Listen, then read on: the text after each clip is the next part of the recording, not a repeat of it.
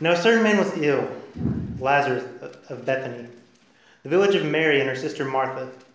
It was Mary who anointed the Lord with ointment and wiped his feet with her hair, whose brother Lazarus was ill.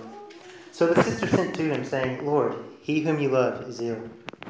But when Jesus heard it, he said, This illness does not lead to death, for it is the glory of God, so that the Son of God may be glorified through it. Now Jesus loved Martha, and her sister, and Lazarus. So when he heard that Lazarus was ill, he stayed two days longer in the place where he was. Then after this, he said to his disciples, Let us go to Judea again. The disciples said to him, Rabbi, the Jews were just now seeking to stone you, and you're going there again? Jesus answered, Are there not twelve hours in the day? If anyone walks in the day, he does not stumble, because he sees the light of this world.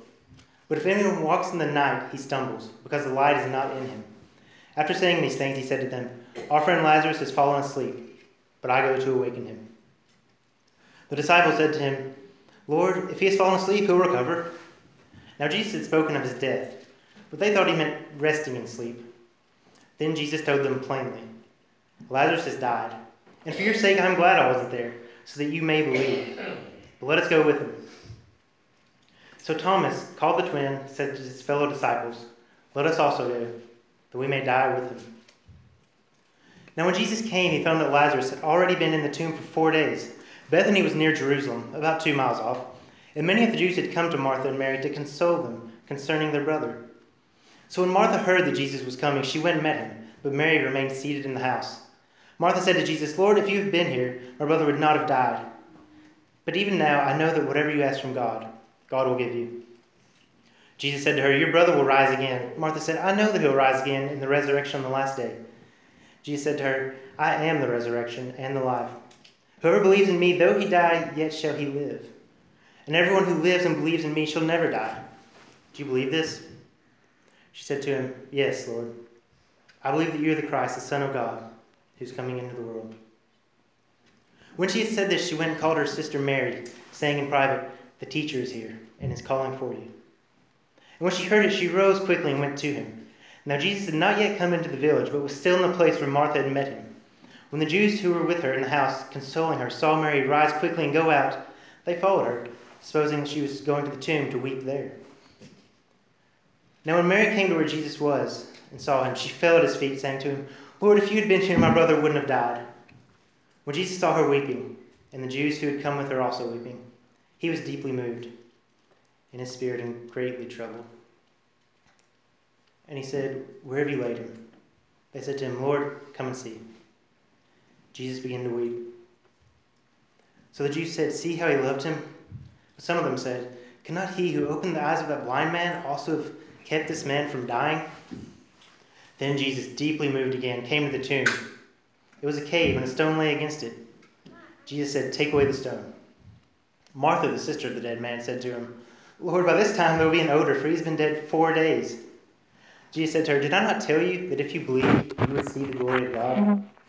So they took away the stone, and Jesus lifted up his eyes and said, Father, I thank you that you have heard me. I know that you always hear me, but I said this on account of the people standing around, that they may believe that you sent me. When he said these things, he cried out with a loud voice, Lazarus, come out!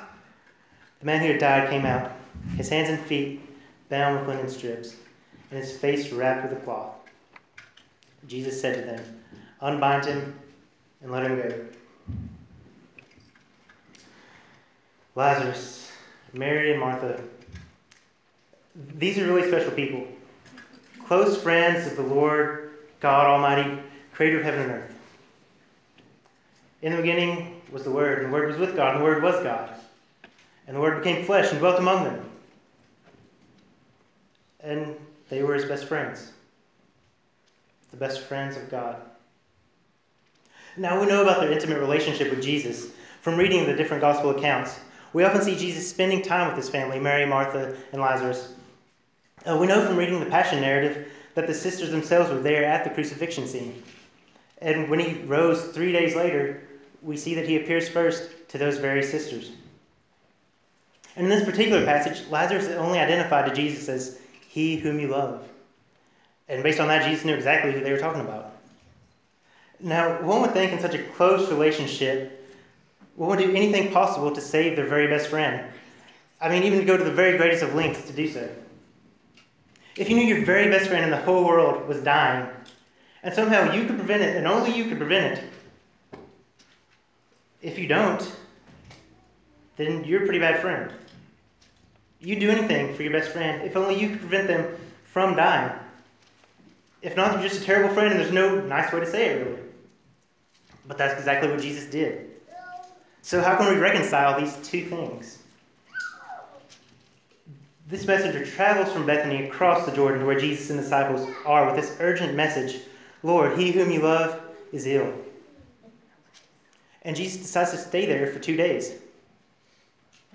Where's the urgency?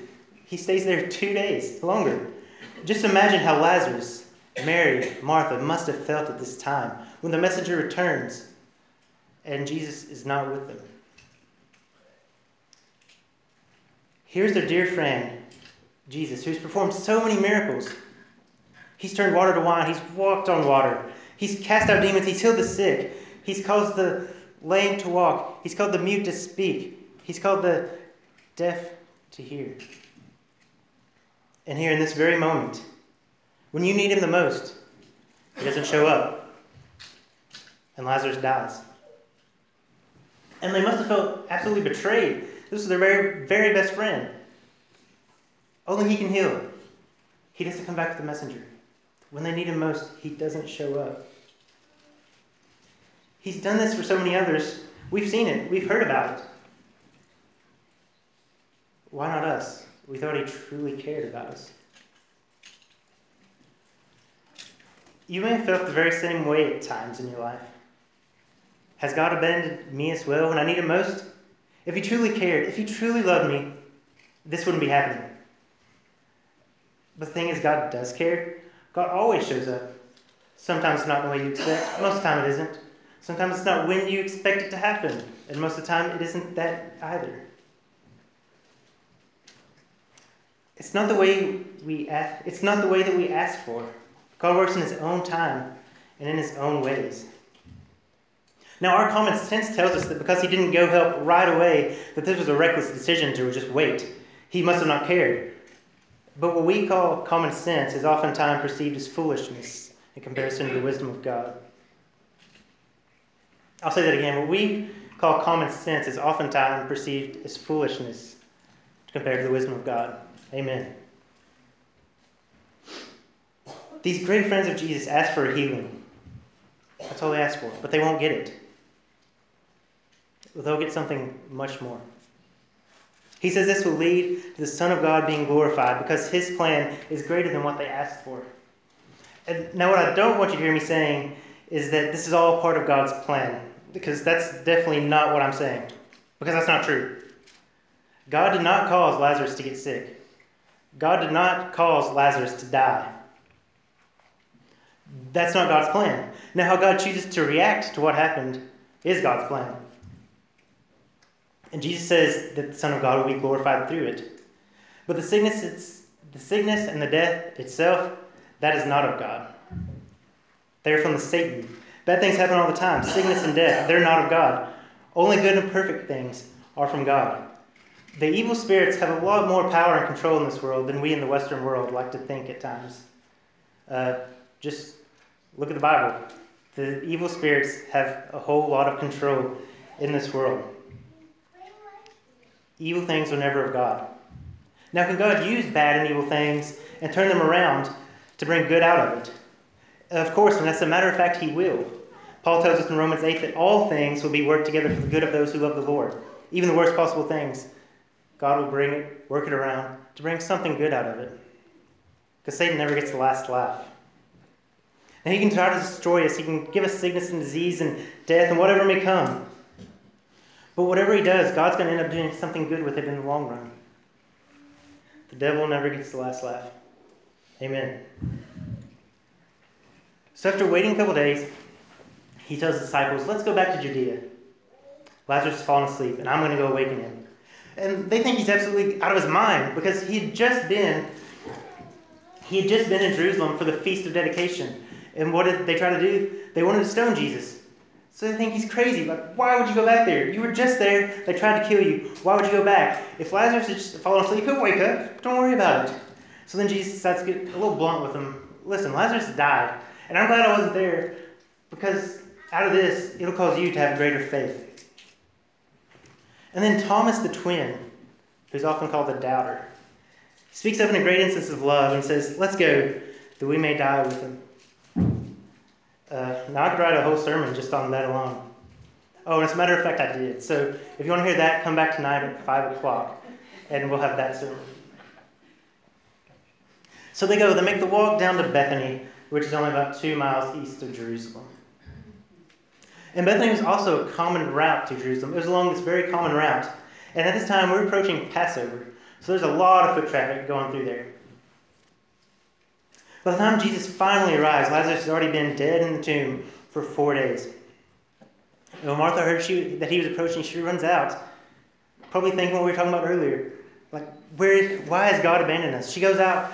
She says, If you'd been here, he wouldn't have died. How could you do this to us? And that's when Jesus tells her, Martha, your brother will rise again. And she doesn't know exactly what he's talking about because she says, Yes, I know he'll rise again on the resurrection of the last day. He says, No, you don't get it. I am the resurrection and the life. Whoever believes in me will never die. They may die, but they'll live again. Do you believe this, Martha? He says. Yes, I believe that you are Christ, the Son of God. And soon after, soon after Mary comes out and says the exact same thing Jesus, where were you? If you were here, he would not have died. You could have prevented this, but you didn't. At this point, Jesus is overcome by emotion, and Jesus begins to weep. And here we see the great beauty and mystery of the incarnation God incarnate, God in the flesh. God's both fully human, with the death of his good friend and the mourning of his sisters brings him to tears. Yet he's also fully God. He's going to perform one of the greatest miracles he ever performs.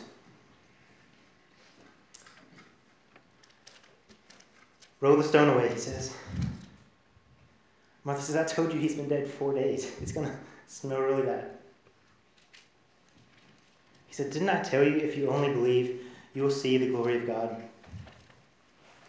Then Jesus takes a moment to pray. And I imagine he's still a distance away from the tomb because it says he says this with a shout. But then again, uh, dead people are probably hard at hearing, so that may be the reason he shouted as well. But I'm just assuming he's still far away from the tomb. And he, with a loud shout, he says, Lazarus, come out! And everyone around's in suspense. Remember, there are a lot of people there. We saw earlier the people that were in the house followed Mary when she came out. We saw a lot of people came to console the family. We know that a lot of people are making their way through there because Passover is coming. This is just two miles from Jerusalem. There's a big crowd at this time. Everyone's in suspense. Is this man actually going to walk out of this cave? This dead man, is he actually going to walk out of here? And then here he comes. Here's Lazarus, the dead man, walking on his own.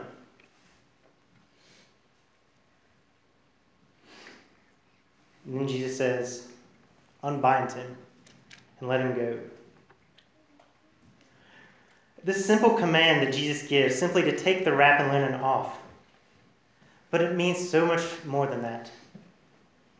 Only Jesus has the authority to declare this, to let one be unbound and set free. Lazarus was bound by sickness, he was bound by death, bound by sin. And then Jesus says, Unbind him, let him go. There are lots of things that can take us captive sin, pain, death, grief, depression, shame, hurt, only Jesus can set us free. Only He can unbind us from these things. Free from what's holding us captive. Free to love and experience His joy, the joy and peace that's only found within Him. Unbind Him, let Him go. But Lazarus had to die first in order to be set free. And we have to do the very same thing. We have to die first in order to be set free. Physical death? Not necessarily. Spiritual death? Yes. what, but what does that even mean? What, what do I mean by we have to die before we are set free? Back in John chapter 3, Nicodemus comes to Jesus. And Jesus tells him, Unless one is born again, born of both the water and the Spirit, he cannot see the kingdom of God. Now, Nicodemus is a Jewish, uh, he's a Jewish teacher. He knows the Bible. He spent his whole life learning this. He's got all the answers. Nicodemus is the guy that you come to if you have a question about the Torah, the original Hebrew law. And he's an old man at this point.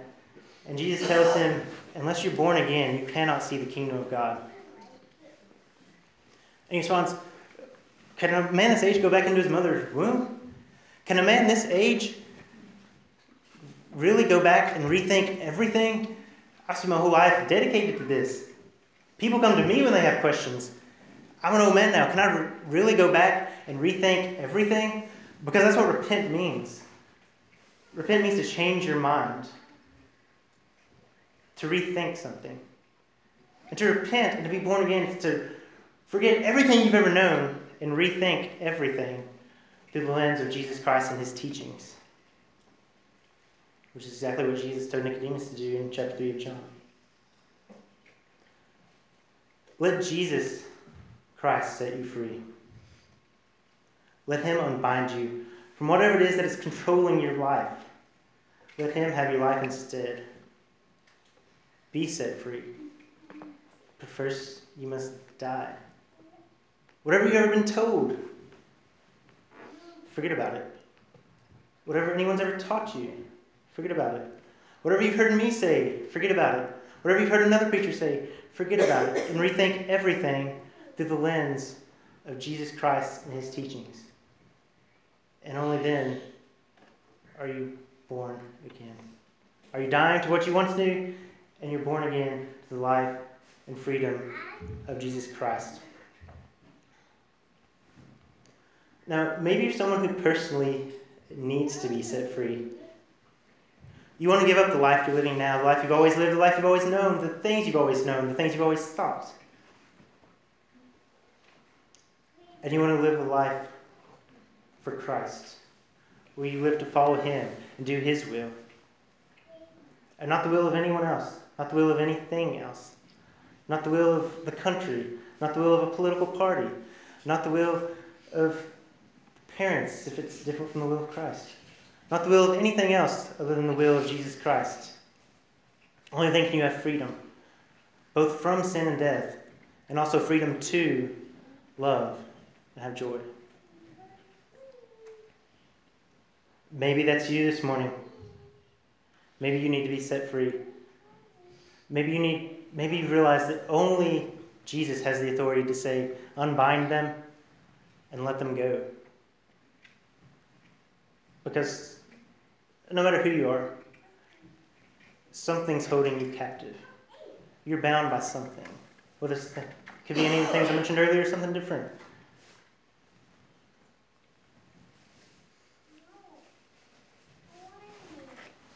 Now you might think, well, so you're telling me I will be unbound from everything? I'll be unbound from sickness if I follow Jesus Christ? Sounds kind of ridiculous. Well, not now. The kingdom that we pray for to come to this earth as is in heaven hasn't come into full effect. It started. But it won't be here completely until he comes again, has full reign on everything, even in sickness, even in death, once and for all.